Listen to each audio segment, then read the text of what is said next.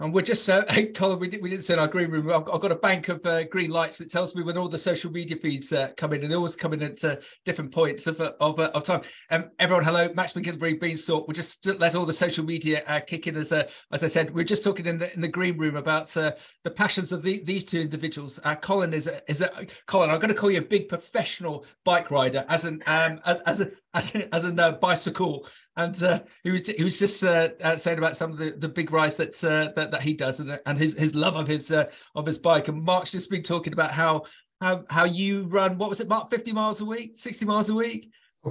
40 miles a week. 40 miles a week. So, so gentlemen, I went to the to the gym yesterday to have an induction session, and uh, I got so what what's the polite word? Um, he he worked me he worked me out did uh, did David. And then I had to do a broadcast yesterday and I couldn't physically stand up after I'd been beasted by this uh, by, but so so I, here I am with two athletes uh, trying to do a broadcast and I'm a, I'm a leg still hurt. Right here we go uh, it's great to be with the AHDB um, Agri Leader team. Oh, Mark, you, you start us off. What's the purpose of these fantastic monthly broadcasts that we do, please? Mark, over Brilliant. to you. Thank you, Max, and uh, welcome everyone. Yes, so Talking Leaders, um, the AHDB Agri Leader Talking Leaders series, it's really, we're just trying to, to find out a bit about other people and other sectors from around within the UK and around the world um, and see what we can learn from them and, and apply back uh, into UK farming. Thank you, Mark. And, and we've had so many um, interesting people. We've uh, from from uh, uh, Olympic skiers to uh, individuals who've walked up um, Everest. We've got a whole heap of people. And then Colin, we've got you. We've got you today. scraping the barrel now absolutely ridiculous. Right for for for, uh, for, the purpose of especially the people on the on the podcast, I just want to give uh, everyone a bit more of a, bit of an in-depth understanding as to who uh, Colin is. So in our April broadcast, we're delighted to be joined by Colin Crooks, MBE, serial social entrepreneur and founder of Intentionality. Colin is a serial social entrepreneur with a track record of establishing impactful and sustainable social enterprises. Currently, he is launching Bird Run, a novel competition designed to increase interest in wildlife and raise funding for environmental protection. Immediately before that, he started and ran Tree Shepherd, which over 10 years supported hundreds of people from low income backgrounds to start their own business. Before that, he founded and operated five innovative recycling businesses. One of those, Green Works, was awarded the Queen's Award for Enterprise Sustainable Development. In 2012, he used his experience of employing more than 1,000 hard to employ people to write How to Make a Million Jobs, a charter for social enterprise. And as such, I think this is brilliant, Colin. He was awarded the MBE in 2019 in the New Year's Honours List for services to disadvantaged people and the environment. As a qualified accredited coach and experienced facilitator, chair of meetings in community and business settings, he also runs Intentionality, which works to create and or support social enterprises to grow and increase their impact. So everyone, you can see why uh, we were so keen to get uh, Colin on. Um, if you think about or what's this thing that we've always said, Mark? The best thing about running a business is employing people. The worst thing about running a business is employing people. And the more interest, the more um, information, the more learnings we can get from the, from the likes of Colin, it's, it's all going to make us but better, uh, be, better, better leaders, better employers, uh, be, better people to to work for, um, and also uh, to be more attractive for people to come and work for us. Colin, have I summarised your career to date appropriately? Apart from missing out Tour, Tour de France. Uh, apart from the Tour de France. Uh, well, it sounds wonderful. Um, it's uh, very exciting. I'm, uh, yes, it's. you I think I'd recognise that most of that stuff. Yes. Excellent, Mark. I do like it when people are so modest and we put them on the on on, on the spot, and we, we just want to tell them that they're, they're brilliant. And they go, "Well, it's not really me." Are you sure this is me? But here, here we have here we have got Colin. So just give us a bit bit more of a of a flavour. What what were your beginnings, and how did you end up where you are? Come on, Colin, tell us all about you. Yeah, well, it, it started kind of when I was uh, early 30s. I'd had about, I don't know, 17 jobs between leaving school at 16, um, being a mature student at 23, um, just deeply dissatisfied with being an employee, wanted to do my own thing, I guess. I didn't really know what that was. And then one day I had an opportunity, somebody phoned me. I started to get interested in paper recycling and the environment. It was about 1989 and some a friend of mine phoned me and said, "Do you know anything about paper recycling? Because I want to set it up in my bank." And cut a long story short, I said, "Well, I do know something about it, and I'm setting up a business that will recycle your paper." Uh, I wasn't. I didn't think I was anyway. Um, but when the vice president of a fairly big American bank phones you up and says, you know, gives you a, basically a golden lead to get something started, you've either got to jump or you, or you know, that's one of those opportunities missed. So I basically bought a van, 150 quid, um, 21 year old Ford Transit camper van that brakes didn't work very well, and I started collecting paper from friends and uh, people at work and built that into a business called Paper Cycle that employed 15 people at its peak, three vehicles going out every day, six days a week, um, collecting 80 tons of paper a month, a week rather, recycling that. Um, it was just, I loved it. It was the first business I set up. Um, I had so much fun, so exciting. Um, we run accounts for British Airways, BBC, Ernst and Young, uh, Unilever. We took accounts from long-established companies. We we started exporting to Holland and Germany. Um, it was the, uh, the best time, and I employed people. I mean, we couldn't pay fantastic wages. We employed people from the local job centre uh, in Brixton, in London, and one day I put an advert out at uh, I think about four o'clock in the afternoon I phoned, I think you had to fax it through.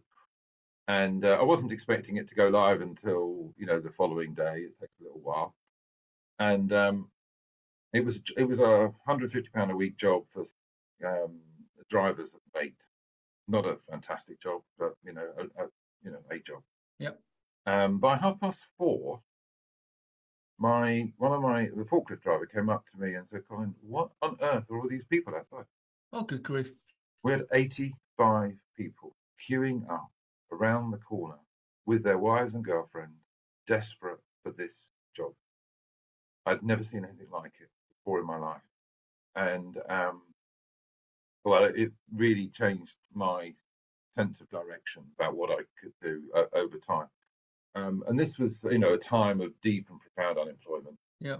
And people were just going for any job they could do. And I couldn't interview 80 people, so I just took the first person who had a driving license that said they'd turn up at six in the morning and drive a van. And um, that's what we did from there on in. And I took dozens and dozens of people from those sorts of backgrounds, disabled, from the local Brick from Brixton prison, straight out of work, straight out of prison, um, and found that to be one of the most rewarding experiences you could imagine, giving people the work that who were desperate.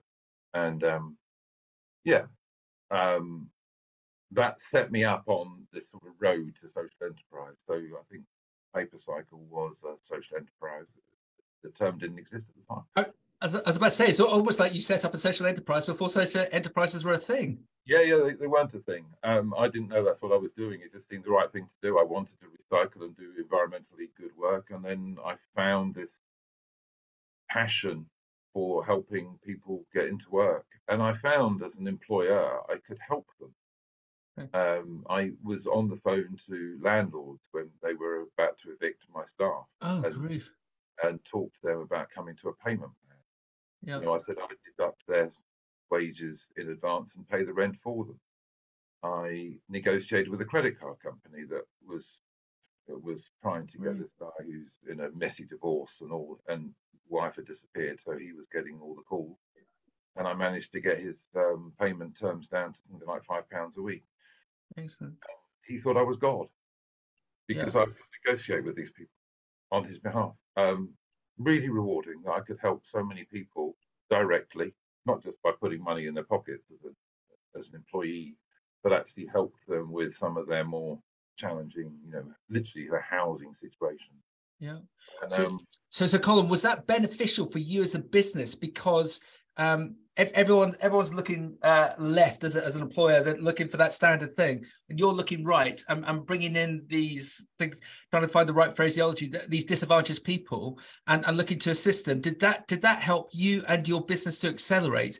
Because you you were you were bringing workforce in from over here rather from over there. I think so.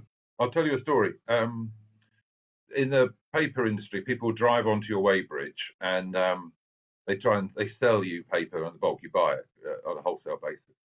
And there's loads of tricks in the trade where they put heavy lumps of metal and concrete in the paper to try and boost the weight. Yeah. And then take it off before they get back onto the weighbridge.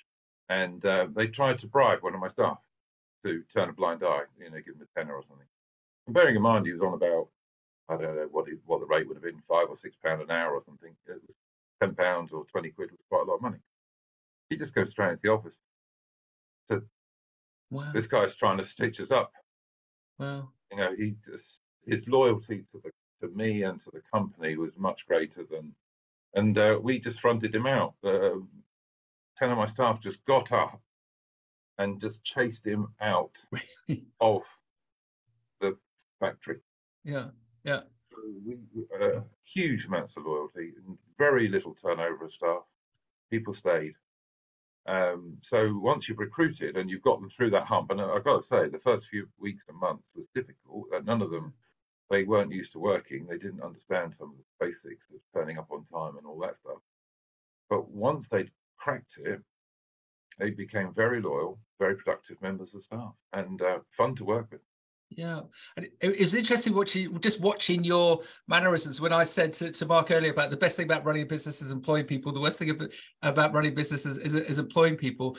And um, I, I won't, won't, nominate them, but Mark and I, in, in recent times, we, we um, interviewed on a, on a particular uh, farming business and, and an amazing business, and they got this sort of real sometimes I enjoy the phrase and sometimes I don't. There's family feel um, to them that they allowed all the workers into the into the farmhouse to um, to enjoy all aspects of, of that. But even they have had problems in, in, in the past with uh, people that just weren't right for them and and had to had to let them go. But I, I suppose Colin, help me. I suppose it's a bit of a numbers game sometimes. That if you're as good as you can be, there's always going to be people that you can bring on and help and you're going to better them and they're going to be with you uh, forever. But i suppose there's some people that just for, for whatever reason aren't going to fit within your business and you just got to be grown up and mature about that and and look to help them to assist them to move on to something else whilst whilst you then carry on as, as you are and find other people? Oh totally. Yeah yeah not everyone worked. I mean i had i have a kind of day one and day 100 test if you like. For day one they typically if they're not if it don't fit they leave either on that day because they can't bear it, or they don't come back for day two, and that's fine. You can't do much about them. If they come back for day two, you've got a chance of working with them because they they kind of know what they're letting themselves in for. Um, day 100 is really interesting. So about three months in, so people that are drug addicted or have had quite difficult, challenging problems often get a bit confident after about three months, and then go and do something like go on a bender or something, and then become, you know, they go back to their old ways basically.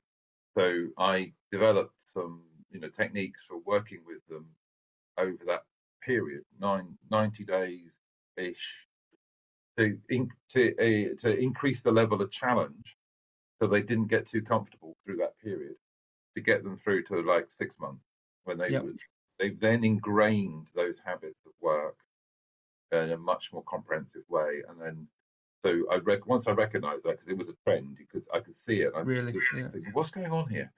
And then we started to do some work on that, and um, that that's that's so day one uh, is really important. Get them through the first day. Yep. Day 100. But um, yeah, not everyone fits, and I think the most important thing is that you do set up a genuine work regime. So um, I was running a business that was delivering a service to some of the biggest companies on earth. We can't let them down. Yeah. You know, if we don't turn up at half past six or seven o'clock in the morning, we lose the contract. Yep. So I can't have people that don't get up and don't turn up. You know, there's yeah. no, uh, there was no gifting. There wasn't, it wasn't a charitable enterprise where I could stroke them. You know, yeah. they had to do the job, um, and I could help them, but they they had to help me. Yeah. There was no, there was, you know, uh, wasn't um, wasn't slack in any way, shape, or form yeah, yeah. Uh, Colin, earlier this week, I had the pleasure of interviewing an individual who um, it's a farming business and it's a half a billion pound turnover with sites in the UK, um, Africa, and, and, and America. And I asked this individual, so it's a second generation business, I said, what, What's your success? And I hardly got the question out. And he said, People, surround yourself with the best people. And if you can do, find people who are far better than you um, and, and inspire them, motivate them uh, because if you have that collective team, as a team, you're going to be far better than an individual. You can't be egotistical. You can't do it by, by yourself. You've got to give, give, give. You can't abdicate. Um, you uh, just you just, just got to delegate and find find the right people. Presumably, with it, with your business model, with all the businesses that you've had, it's not just you. you you've managed to garner a team around you. Oh yeah, absolutely. Yeah. So, and I think that's actually one of the secrets is having uh, a mission, having a passion. So we, uh, uh, well, in the later industries, I was recycling furniture, office furniture on a really big scale. So taking furniture from Barclays and NatWest Bank and you know huge banking uh, and other organisations, thousands and thousands of tons a year of furniture, running big warehouses. And um, I had a great team around me, and I think the reason I had a great team was because we had a very, very clear vision. It wasn't just about making money, it was actually about recycling to the highest possible standard, reusing, supporting other organizations, and employing people who were hard to employ. So I brought in commercial, commercially trained managers, warehousemen, and all that. They, they weren't social workers, but they bought into the mission. They liked the idea of working for Greenworks. They loved the idea of, of that mission. Obviously, not every candidate did. You had to choose the get the people that got the idea, got the concept, and then once you've got that that talent, then you could really expand. Then you could really boom. Yeah. I can't do it on my own. No, totally not. You need good people with you, but they good people that get the mission.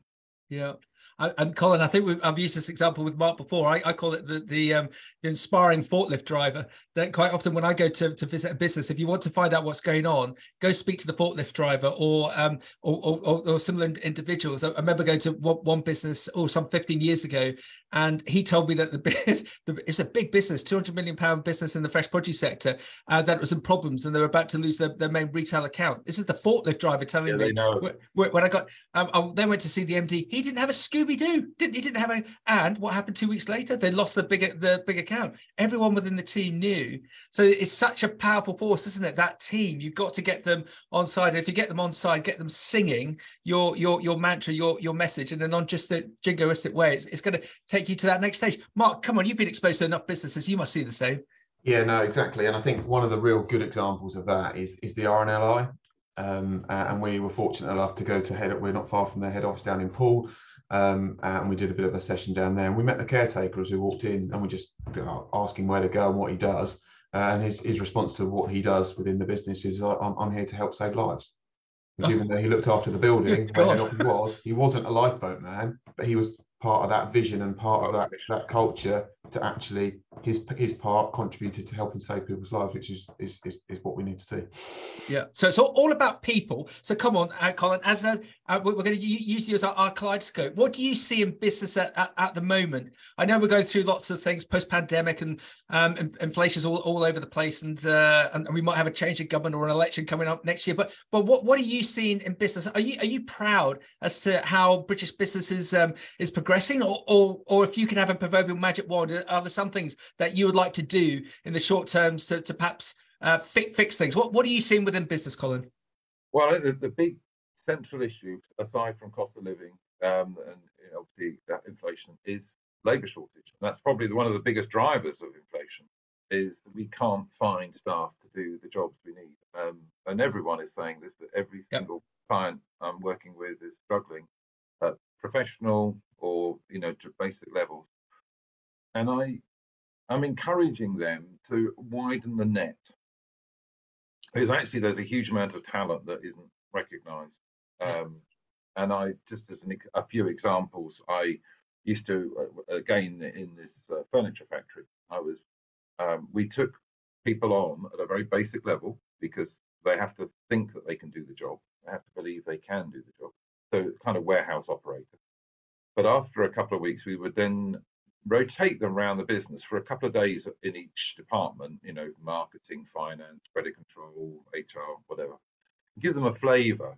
Because what we found was these people, these relatively young people, had no idea what work was, no concept, what what other jobs might be available or could be done. And because we were doing um, eBay sales, so we were photographing, we were yep. stuff up, we were doing selling, we, you know, lots of acti- different activities and one guy came and he had no qualifications at all, no no CSEs or GCSEs, and he put got put in credit control for two days, and he had never seen an Excel spreadsheet in his life, didn't know the thing existed, and absolutely loved it.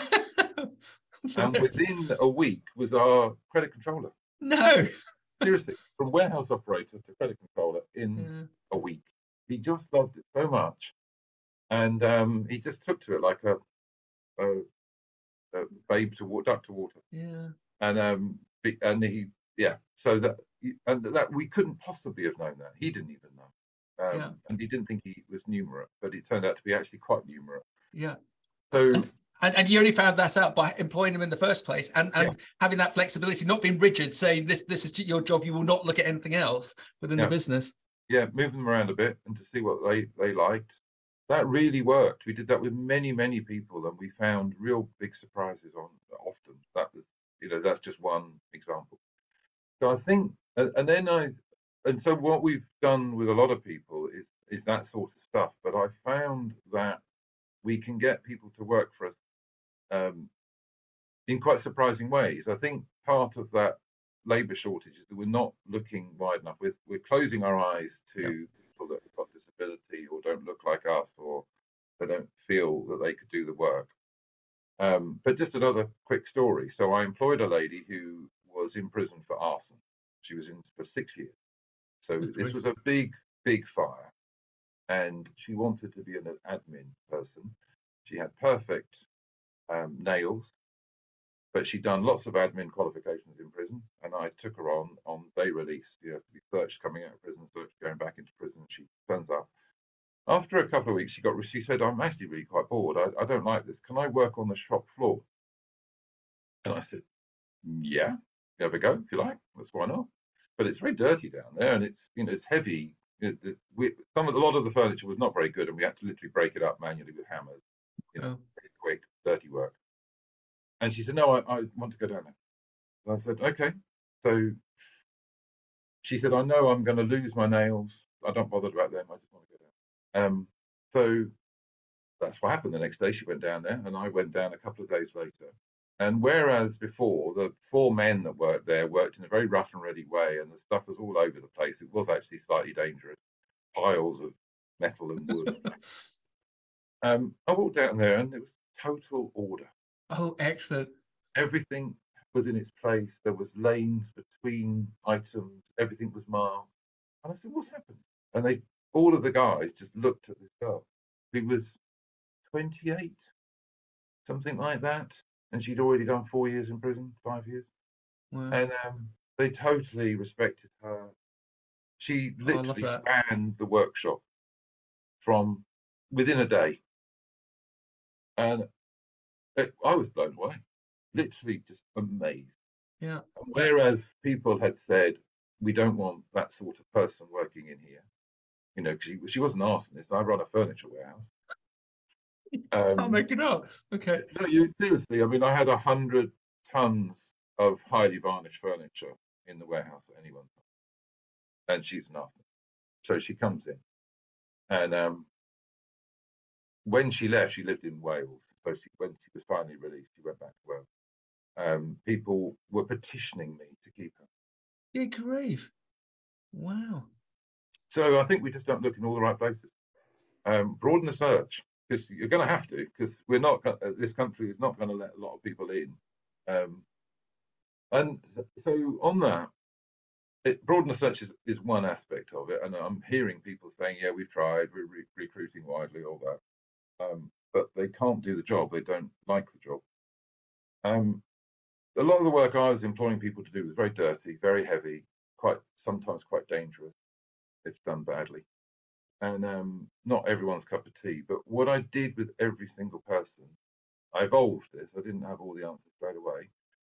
But I think the first thing to do is to put people in a team. So they work as part of a team from day one. They the team is dependent on them being part of the team and doing pulling their weight. You create a team effort, not an individual effort. And you create a job that they can do. They physically think they can lift a desk or, you know, pick a, a fruit or something. Um, and you, you within that ethos of working in the team, you create. that There's a beginning and Yeah. a middle and an end. So on day one, they could a truck would come in with uh, something like 10 tons of furniture.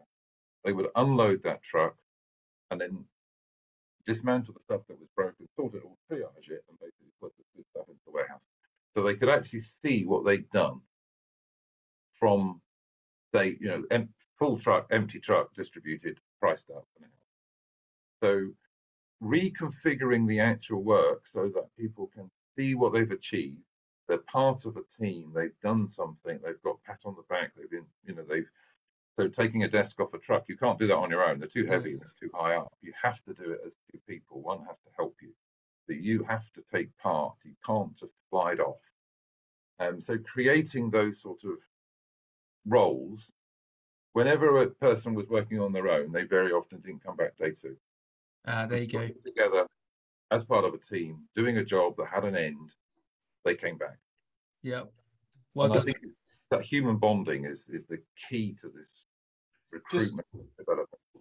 Just to jump in and to build on that, we've had a question come in live uh, from Peter Green, and he's asking, um, have you experienced any issues in terms of suspicion or resentment, etc., from members, uh, from new members of the team that are coming from these variously challenging backgrounds with the current members that are established and maybe a little bit more stable um, within the business and starting to get back in in on track and on and onto normality.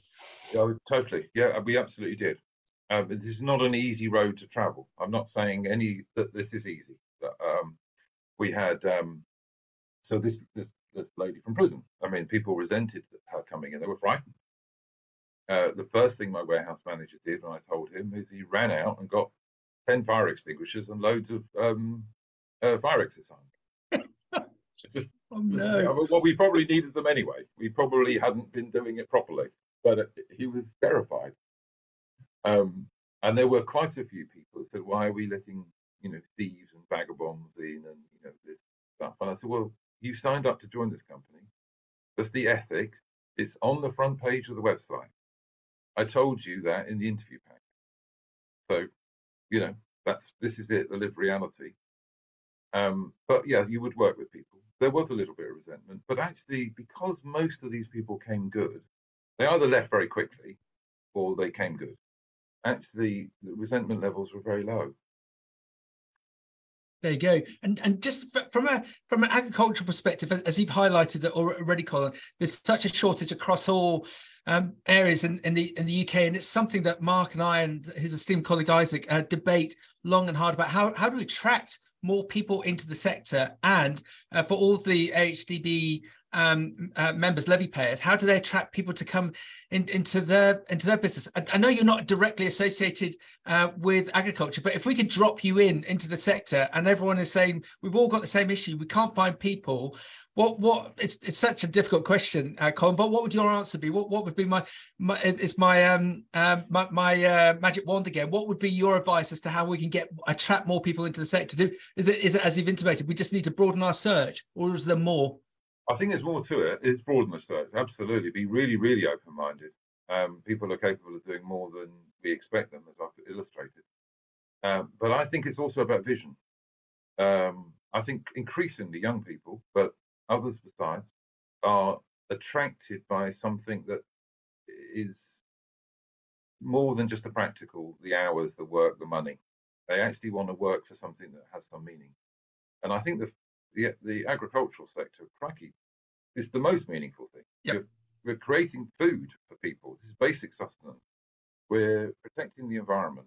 We're sustaining the planet um, if if run well. Obviously, there are farms that aren't so well run in that regard, but you know, good farms doing good things, protecting nature, encouraging the, uh, growing food. There's a mission there, and I think actually uh, broadcasting the mission, not I, I want a tractor driver or I want yeah. fruit pickers. Uh, you know, I want people to join in with this mission. Um, and getting people involved. I mean, I found quite a few of the people I work with, as I say, they weren't into recycling, they weren't into the environment. They thought they just wanted a job. I mean, they didn't come, they, they weren't highly motivated environmentalists. That wasn't what I was getting. Um, but amazingly, I, I was actually quite surprised because I, I did talk about it a bit. Obviously, and the company isn't totally about recycling and, and that. but actually they started. They told me, and they told other members of staff, and they, uh, famously on an interview with the BBC, a couple of our staff said, "Oh yeah, I started recycling at home now. It's really important." Yeah. Well, there you go. So I think it does. They do. They, they might not tell you. Very rarely I got heard. I heard it, but uh, occasionally. But they they it, they were they want to be able to say something about where they were. Yeah. On Friday night, they uh, another story. Um, my um, forklift driver. You're absolutely right. Forklift drivers are the key. Um, I, I overheard a conversation he, he was having at a smoke break. Um, I was in the weighing room, and um, he was talking to a neighbouring, you know, employee, and uh, he we just started exporting our paper to Holland, and he he was so he was still loading bales of paper onto a truck. I mean, same job, nothing had changed, but he was saying, yeah, yeah, we're uh, we're exporting to Holland now. Yeah, it's a really big deal. Brilliant. wow. the pride for me to hear that. But yeah, he Excellent. wanted to be able to tell a story about how important his job was. It wasn't just, um, and that's yeah. I think employers can create that atmosphere about what they what their staff are doing, what you're creating, what you're growing. Yeah, Colin, well, well done. I'm just going to pivot that and throw it back at Mark because Mark, you um, we, um, on my day job, re- recruitment wise, I, I, see so many job descriptions co- coming through, and it's it's just crazy sometimes that uh, benefits 21 days uh, a, a, year holiday. That's not benefit. That's that's that's the law. And and there's no, as you say, Colin, there's no mission, not not mission statement. I hate that phrase. There's there's no there's no reason for people to be attracted to that particular business because it's just nine nine to five. Um, packing parcels or, or, driving a tractor when as, as you say we, we sort of I suppose we're so busy, we're so silent sometimes in our, in our thinking, we forget to think of we're not making ball bearings. No offense to people making ball bearings. We're actually feeding feeding the UK, feed, feed, mm. feeding the world, and we need to be proud of that. And just give you one example that really exasper- exasperated me. About about a year ago, I was approached to find um, a farm manager for for a big estate um, up my neck of the woods in East Anglia, two and a half thousand hectares, and and the very belligerent um, owner said, "Oh, I don't want any greenie. We're not that interested in, in hedges or anything. It's all all about uh, just growing for growing for profit." And Kelso Priest, still can't find a farm manager because his his mission is just completely wrong. Whilst other uh, businesses they've they've wanted to go down um, regenerative agriculture and sustainability. And uh, mm. with one client, we presented a short list of ten farm managers because they all wanted to work for this particular farm because he he Colin he got got your mission. He got got got got, got it, and he wanted to create that change. Mark, you, you do you, do you think our, our sector we can learn from from Colin? We just but we just need to be brave and adapt our our messaging so that we can be more attractive to to bring people in from other sectors. Yeah, I think you do, and it is. It's it, again, it's not a, a complete U-turn. We're talking like one or two degree change in direction that will have a massive impact once you set off on that course. And it is, like you say, um, Max. It, it's it's it's it's understanding that that individual has a bit of a purpose, knows what piece of the jigsaw puzzle they are to actually fulfill that that kind of vision. We spend a lot of time at work, and and people want to know what their their input actually will will have within the wider the wider business and where the, the thing's going. Yeah, and and, and Colin, with, with, when you're recruiting people, again, is it is it with your businesses? Is it just you, or is it a team effort to, to find the people, to interview the people, to to attract them in? Oh, a team effort. I mean, obviously, when I was it was very small, it was me. Yeah. Uh, but as I grew the business, um, definitely a team effort. And um, Oh yeah, absolutely. That's the most important thing. I think the team gets involved. Um, but I just wanted to add. I mean, we we would take tours. Um, local authorities or clients or potential clients would come to visit the warehouse and have a look around, and we even had people from Korea come over as they do um, to see what we were doing. Um, and, though, and those are really powerful. We bring we brought, brought, local members of the community in as well with local authority, local um, councillors um, massive boost. What people want to come and see this? It's oh, just wow. a warehouse of furniture in. Why would they want to come see us? And I, I think that if, for instance, you were running a farm and as a as a result of some initiative, you had um, nesting nightingale or, yep. or some you know relatively rare bird, and the local community got involved in that. I think the pride that that would engender, all they all is definitively a byproduct of your farming.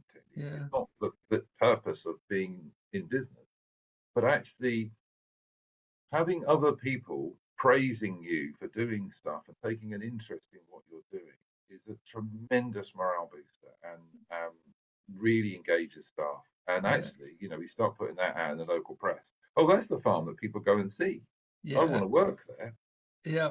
I, I, Colin, I'll just go give you uh, an, another uh, story of mine that uh, we, we put. There was a particular farm um, that had a big problem with uh, with dog walkers, um, and they were walk and and Mr. Farmer didn't didn't like that. Um, we we we saw some a new farm manager, and within two weeks, uh, this very entrepreneurial farm manager had. Um, created a six acre paddock around some of the, the uh, sort of wasteland that wasn't particularly good um, and he'd set up a uh, qr codes um, app system so that people could walk their dogs. And um, it was something like 20 pound uh, a month. And it went to the church to, to uh, replace place, uh, the the, the lead, on, lead, lead on the roof. And and everyone's happy. Mr F- mr farmer's happy because all, all these dogs wandering around and everyone's saying nice things about about him and the church is going to get a new new roof. And Yeah, so there's, yeah. there's always there's, when there's a problem there's always a solution isn't there? It's just you just need a different way of looking at things. I think you need a different way of looking at things. That's exactly right, and that's um, effectively being a social entrepreneur. That's what I've done. You, you look at a problem and you think there's another way of resolving this, which isn't about getting angry. It's about it's. I, I'm not a judo player, but you know the whole idea of using the weight of your opponent yeah to put them on the ground. So it's about deflecting the weight. So you've got opposition coming to you from whatever quarter. Use that the intensity of, of that and divert it. And Yeah. that's a fantastic example of how to deflect the energy and create something positive. Yeah, uh, Gordon from Cornwall has um, has Colin uh, been self-taught, or has he been on any distinct uh, and direct management courses to learn what he's learned to, to better himself? Colin, Well, actually, I was self-taught for most of, my, of that um, up until about 2006 or seven, I think. And then I went on one of the most fabulous things I've ever been on, um, a leadership course at Cranfield, uh, Ah, uh, run by the Praxis Group, Yeah. uh, which was profound, uh, deep analysis of, of of all of our our uh, psychology and what motivated. us. Um, really deep.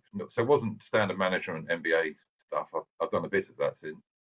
Um, it's actually much more profound about who I am, uh, who, who we all were, and what deeply motivated us and that that was oh the most eye-opening experience and really helped me ground what I was doing and understand why I wanted to do it and gave me the confidence to do even more of it. yeah. So I actually expanded the business quite significantly after that course because I was re- reinforced in my belief. Boom. There you go. And I, I think I've, I've said it to, to Mark and Isaac a number of times before. There's this great, um, I've got to get it out sometime. There's this great graph from Cranfield showing that those companies that invest in their, in their people in terms of training and development have better retention, better uh, increased turnover, and better profitability. It's, it's an absolute no no brainer. No-brainer. You call it, there- there's a, the case of point, the lo- lovely segue there with Cranfield. Not not saying Colin Mark that Cranfield that we all, all should now run off to, to Cranfield. Cranfield's brilliant, but there's other places that we can we could go. I, I said it yesterday. I keep on say, saying this, Colin, that um, the better leaders I come across spend 25% of their time just thinking, and that thinking could be attending a conference um, or ha- having some um, off off-site uh, training development. Because well, look, look at you, Colin, as an example. As you, as you said yourself, your business was bettered because you took time out of the business to make the business better. Yeah, I mean, every single client, I, I say you've taken one day out, so that would be 20%, at least one day out of the operation. Wow. literally go somewhere else. You're not on, not within phone distance unless it's extreme emergency. Um, uh, so 25%, uh, sorry, one day on developing strategy, thinking about the business, one day on clients, one day on operations, one day on staff, one day on money. That's Boom. sort of breakdown. Excellent. That's that's that's gold. Send us a bill. oh, don't worry, the bill's coming. Uh, so, so Mark, do you think? Uh, so uh, we also our sector's slight, slightly different because um, uh, if everyone is so hectic, or we're all milking cows at four o'clock in the morning, or, or we're combining it uh, at, at, midnight, do you think that that um, that, that leaders can can let go to grow, and so that they can better themselves and the and the business? What, what do you think, Mark? Um, yeah, I think we can definitely, but it's that whole mindset change and that shift and where our industry is very routine and and, his, and generationally habitual. It's very very difficult to actually go from wearing green socks every day to wearing red socks and actually thinking um, a little bit differently. Um, but it's all possible. We just need to step out. Like Colin said earlier, you need to step back a little bit and, and broaden your horizons um, to try these these different things. Yeah, and, and it's a really interesting comment. Uh, uh, just just said we, we're segueing around here, but Mark, do you want to just uh, go for the comment from uh, from Peter because it's a really good point because we're talking we've been talking about sort of established businesses and how we can make them better, but actually where we could probably lean on Colin is uh, is creating businesses. Go on, go on, Mark, go go for yeah, that no, question. It's a, it's a really interesting comment again from Peter, and thank you for that. That we've he's found it really interesting about actually the, the the operation of the day-to-day operation of the business but what actually gave you the inspiration to you've said that you were you were really keen on the environment and you wanted to make what what gave you the the inspiration to actually think about the social enterprise and, and employing this type of demographic of uh, of UK um, citizens within the business and get it off the ground? Yeah, oh, that's a really good question. Um, I was really passionate. I started to, I evolved a passion for the environment, and I thought, if you remember, um, Mrs. Thatcher had she made one speech about being green in 1988. So it was definitely flavour of the month. It was it was a happening thing, and I was starting to take an interest in it. And I thought, yeah, I could do this. And you know, I had a profound frustration about being an employee. I, I, I tried and failed, as I say, with 17 different companies. And I, I, I wasn't sacked. I, I left every single one. I hated it. Um, and I had some quite good jobs. I just hated working for other people. So that was a huge motivator to write, start my own thing. Um, no, so the, the accident happened. The this 80 people turning up was a real step change for me because I hadn't experienced unemployment in my life. I've never been unemployed.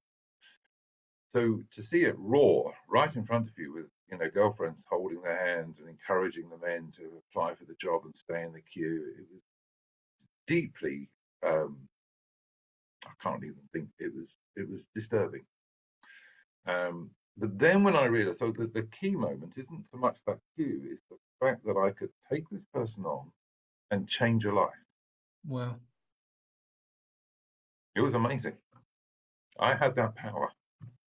For 150 quid a week, I could change a life. I could give that opportunity to somebody. Some of them didn't make best use of it, I have to say.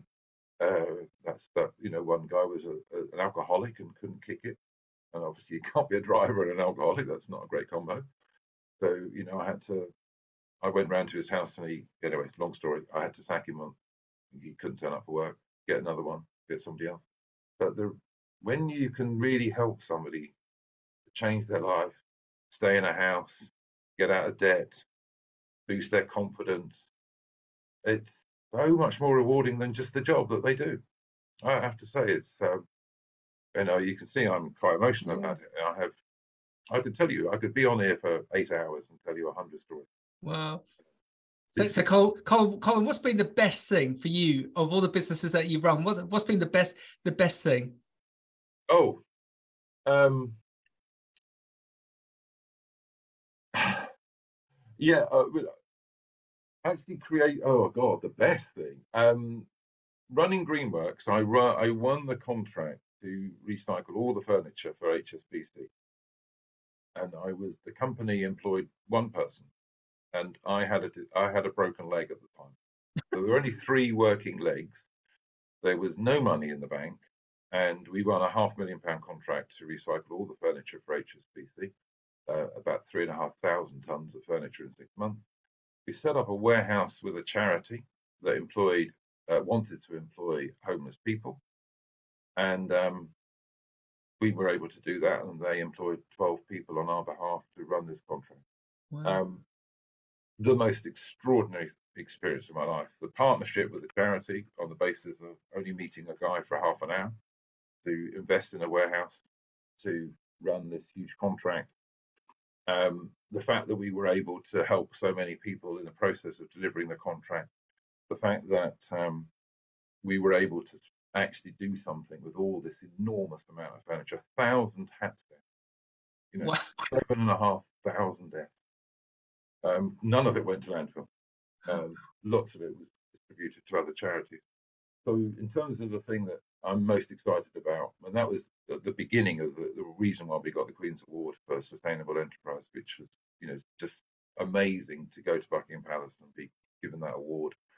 Um, you know, the best and the most trusted brand in the world yeah. gives you an award for your enterprise. It's uh, a very, pr- uh, very proud moment. Colin, show, show off. T- tell us who gave you the MBE. Um, uh, it was Andrew. Andrew. Oh, it's a fantastic, excellent. Because yeah, that, that, was a lovely moment. Yeah, because uh, at, at that time he was uh, forward center on the on on the on the business side. With with the, I, I love the way that you uh, uh, say that you you you you won this huge account with the with the HSBC, and it's interesting how business culture is um, is different in the UK, say to the to the states. Have have where they celebrate success, so they celebrate um, business success. Have you ever been accused of being lucky in business? Oh yeah, lots of people say that. Um, well, not so lots, but it, it is said. And actually, some people say, you know, when I'm talking to them and I'm coaching them, um, they say, "Oh, well, I got lucky," and I said, "No, you made your own luck." Yeah, well done. Yeah. You know, you you put yourself. So I was talking to somebody just before this call. You know, she said I started a business, and I she said, uh, you know, it's, it's, it seems to be working okay. You know, I started. Said, yeah, and ten thousand people thought about starting that type of business. Yeah, you are the one that's actually done it. Um, so you make your own luck to some extent. Yes, there's a bit of luck there, but you've got to be in the right place at the right time to grab it. Yeah, and again, you've been you've been far too modest. I, I think with, with, everything that you've done, your 17 jobs, it was all leading to something, and you had to to to work your your, your little socks off to get to that point where HSBC present you that that contract. That wasn't luck. That that was hard work. If you hadn't if you if if you hadn't done everything that you'd done to that day, you would not have got that that contract. So it goes back to what that that comment that we had um, earlier, Mark. It's um, don't, yeah, don't don't don't be shy. Just just go out there and do it do, do as much preparation as you can, but go out there and, and, and do it and see what happens. Mark, am I correct? Yeah, no, I think you're right. And it's, it's, it's like Colin said, there's 10,000 people wanting to set up that one business that you've made that that one step. And it's, it's you've got to do your legwork and your research. Definitely. You can't just go into this kind of thing blind. But yeah, you've got to, if it's an opportunity, you've got to give it a go. Yeah. Yeah. I, I think there's something about setting a mission. So I had, I had two um, uh, sleeping partners so they were kind of supportive, coaching me, if you like.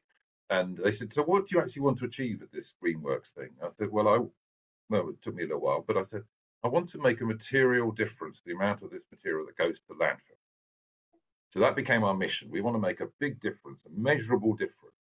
So when you think there's hundreds of thousands of tons that go to landfill, um, that's got to be I've got to be make you know taking lots and lots of furniture out of the system, not just the old so when I'm confronted with HSBC, and the scale of this is just 40 times bigger than our current turnover, I was renting a van one day a week oh to do odd jobs.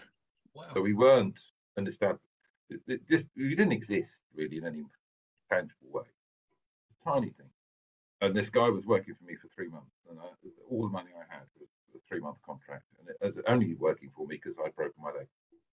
And I couldn't drive the van. So you're then confronted with a, earth shatteringly massive opportunity that's going to um, um, um, increase your business by a factor of 40 overnight. You you have a choice. I mean, the logic says you should reject it. Logic says HSBC shouldn't have offered it. Um, in no way, no practical way can you take this contract. You have no resources, no no knowledge of this scale. And something the, the devil on the left shoulder said, sod there, you've got to change the amount of that stuff going to landfill. This yeah. is it. Yeah. Do it. Yeah. But we did it, and well, it was the making of the business. Um, we partnered with some amazing other organisations. Um, so trust is a huge thing. We trusted yeah. other people to help us. I couldn't have set that warehouse up at the time. I was negotiating this ludicrously complex contract with HSBC. Um, and um, somebody else set the warehouse up. So the trust was is huge in business. You need to find people you can work with, you need to give them a basis on which they can trust you. You know, be partly you know honest and good to your word. And that partnership lasted ten years. Yeah. Um, it was amazing. Um, uh, Colin, Lorraine in Kent asks, um, it is Colin a curious business individual, and I think what she means by that is, um, um, are you always looking for other other elements that, that you can build onto the business, or are you are you curious in business? Is is it a good good um, good skill set to have? Oh, I love it, and I am. Do- to- I think that's a lovely expression. That thank you, Lorraine. Um, yeah, I'm very curious about it, and and always looking at you know, so what actually is so in the in Greenworks, part of the problem we had was waste disposal. You know, the, the stuff that can't be recycled or we can't find a home for is perfectly good. Um, and we evolved um, a route to sending it out to Sierra Leone. Oh, um, wow. I, I, heard an MP on the radio who was part of a commission that's gone out there just after the Civil War was ending. And um, I shipped out, I think it was about 20 containers, and we restocked every single government department, or most of them, in Sierra Leone because all the furniture had been burned by the rebels. Um, but that worked for me in a business because it reduced our waste disposal costs. We got other companies to sponsor the containers to go out to Sierra Leone. We got fantastic kudos, great story. Excellent. But actually, I was saving hundreds of pounds on on storage and disposal. So yeah, I think curious is, is a, a lovely word. I, I, I, like I like that as well. Yeah, Mark, go for that question that's just that's just come in. Yeah, brilliant. We've had a, a um, unfortunately anonymous question come in, but um, Colin, what's your key tip um, for starting that first business? How do you get over the self self doubt? Oh, yeah, I think that's a really big question. That's the one I hit with all of my uh, clients who are in that startup phase. I think probably the tip is talk to so many people, tell people you're going to do this. You almost make it that they're asking you, have you started that business yet? you know, yeah. create some social pressure on you, some peer pressure. Because um, you've got to somehow, you can do, uh, lots of people do lots and lots of planning. I help people do lots and lots of planning to make an absolutely perfect business plan, which is nonsense, doesn't exist. Um, you have to take the first step. You have to go and talk to a client. So uh, I, in my last job, a training company which trained people to start a business, we had a scale. Uh, I think it was seven points. And um, so first, I, first, do you have an idea? Second point is, have you tested? Have you tested that idea to some extent? Third point, level three was the really important thing. Have you sold this product or service at any level to a stranger? Have you crossed that Rubicon? Have you gone over to somebody you don't know and got money for the thing that you want to do? Um, and once people cross that Rubicon, that all everything that lights up, that first sale, that first transaction, oh my God, somebody actually paid me for the thing I do um, and then you can really work the next bit. So, so I'd say the answer to the question to that, that question is socialize it, make it so that you kind of almost force yourself to do it with your peers, but then take that first step, sell something to a stranger. That's uh, send us a bill for that one as well, Colin, because that, that's another another another nugget. You're I, I. I don't think you can afford this interview. uh, uh, oh god, I actually can get this out. Um, HSBC. I, I, remember speaking to a, a bank manager uh, years ago who probably doesn't have a desk, Colin, because he took it off him, and, it, and, and it's now somewhere in, in, in, Africa. He always said that so the point of a business plan um, was was just to show the commitment from from the individual, and and in their experience, all business plans change within two weeks of people setting up the business because things move. But, it, but it's just the commitment and, and, to get the get them get themselves um, focused on on that idea. Mark, are you going to go for Karen's comment because that's really yeah, no, interesting? We've had another yeah, great question from Karen Holton up in Cheshire. Um, good to hear from you. Um, and Karen has got a fantastic business, uh, dairy farming, 500 cows, uh, employs all sorts um, of young individuals and pushes them through. But she's asking the question, Colin, that um, she does a lot of mentoring and invests quite heavily within with the employees and, and definitely helps them out both within work and personally. Brilliant. Um, and sometimes it doesn't work out, um, and people go. And she's asking, how do you cope personally when that is invested so much of your time into that individual and it doesn't work? Oh, I think you have to develop a bit of a thick skin, and you have to kind of look at the world through their eyes to some extent. And not everyone has the same dream. Um, and stuff, well, people's lives are complicated. There's a lot of stuff going on that you'll never know about. Um, so I think you just have to. Well, look at. I mean, I, I do exit interviews. I think that is a practical thing you can do to try and find out what the rationale is, why it went wrong. And I've met people where sometimes I've not been able to do exit interviews because they've just disappeared. Wow. Um, I met one guy and this is where I found out about this drug thing after 100 days. Um, he, he, went rogue, weird, very strange, and then disappeared. And then one day I, I was in this, was just walking out of an office, and he walked in, and I collared him. I said, "Oh, how how you doing?" Anyway, this was the place where his drug rehabilitation officer also worked in a shared office space. And um, his girlfriend explained to me that he he'd hit the wall, he he was he was celebrating because he'd got a bonus from me because he was a fantastic salesman. And um, just as he was going to the pub, his ex dealer drove past oh. and made him an offer that he thought, "Oh, I'm celebrating."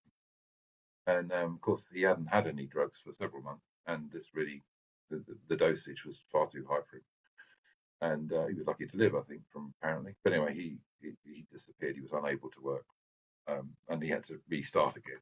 Um, but uh, so understanding so, so the answer to the question, um, understanding some of the history, being accepting that people's lives are complicated, different, and they don't share the same ambitions as you, and things change, and but just doing, you know, looking at the successes that also you have had, you know, with the people that are, yeah, you know, working with you. You, it, it is a numbers game. You won't get every, it won't work for everyone. It can't. Yeah. If it did, uh, we would be robots. Yeah.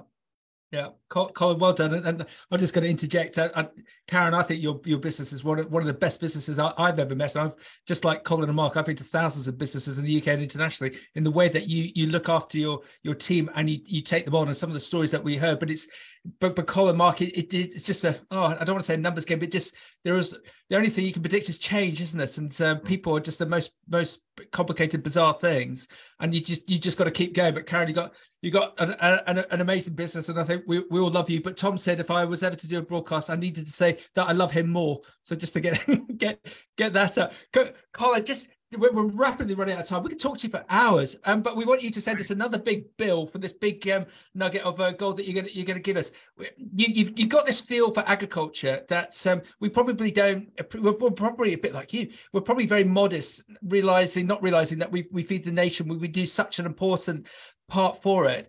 Um, how if if you could if you could um, instruct us all as to how we can make ourselves more attractive to the general public and to recruit more people to come into our sector, what what would be the, the that nugget of, of inspiration that you would give us, please? Cool. Well, I mean, I I always talk about sell the sizzle, not the sausage. um, and the sizzle that you have in the agriculture industry is the beautiful landscape, the wonderful view, the vistas, the animals, the, the healthy animals. The, you, that's the sizzle. That's what I see. I, I live in London. I don't know first about farming. I love going into the countryside. I cycle out there all the time, and it's beautiful. And it also feeds me. Sell the sizzle. Sell sell the beauty. Sell the landscape, sell the wildlife, sell the quality of the food. Don't sell me spuds. Don't sell me nutrition. Don't sell me. I don't even think. Uh, I think the quality thing, the red tractor thing, is great. It yeah. needs to be there, but actually, it's not very sizzly. I'm just going to let that settle. I love that. Go on, Mark. Wrap up for us. Sell the sizzle. I'm gonna. I'm gonna. Oh, God, I've got an earworm for the rest of the week now yeah, no, right, it, has been an absolutely fantastic broadcast. We have got one more question that have come in, which we can quickly say in three words. Colin, uh, this comes from Paul Harris, um, who's a very, very well known um, he works with a lot of farmers and helps them recruit and retain staff um, within their businesses. What would the three things be um, that you've used to enable to retain people within the business? What are the three key things um, that you've used to retain people within the business? Before I do a quick wrap up. Yeah, I, oh, I think the the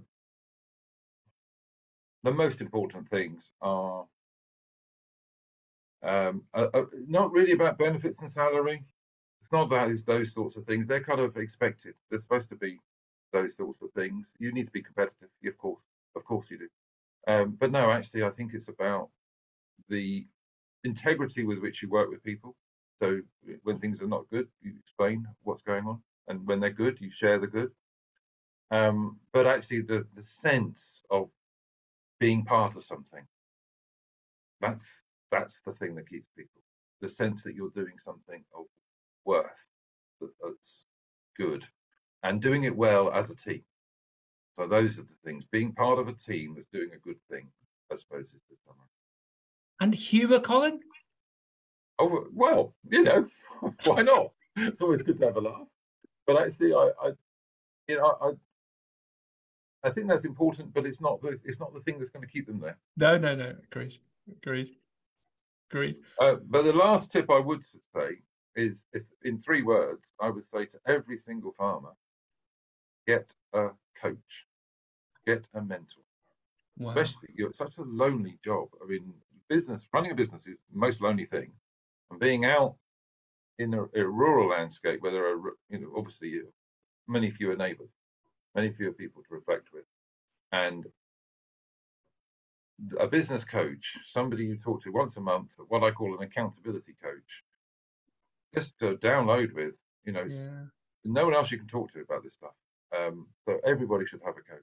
Everybody should go down that route and just someone they can sound off with and talk about the strategy, the mission, and you know all these other things. Yeah, and it's never, Colin. That's not a cost, is it? That's a benefit. Mm-hmm. That's just going to pay, pay itself back a, a gazillion times.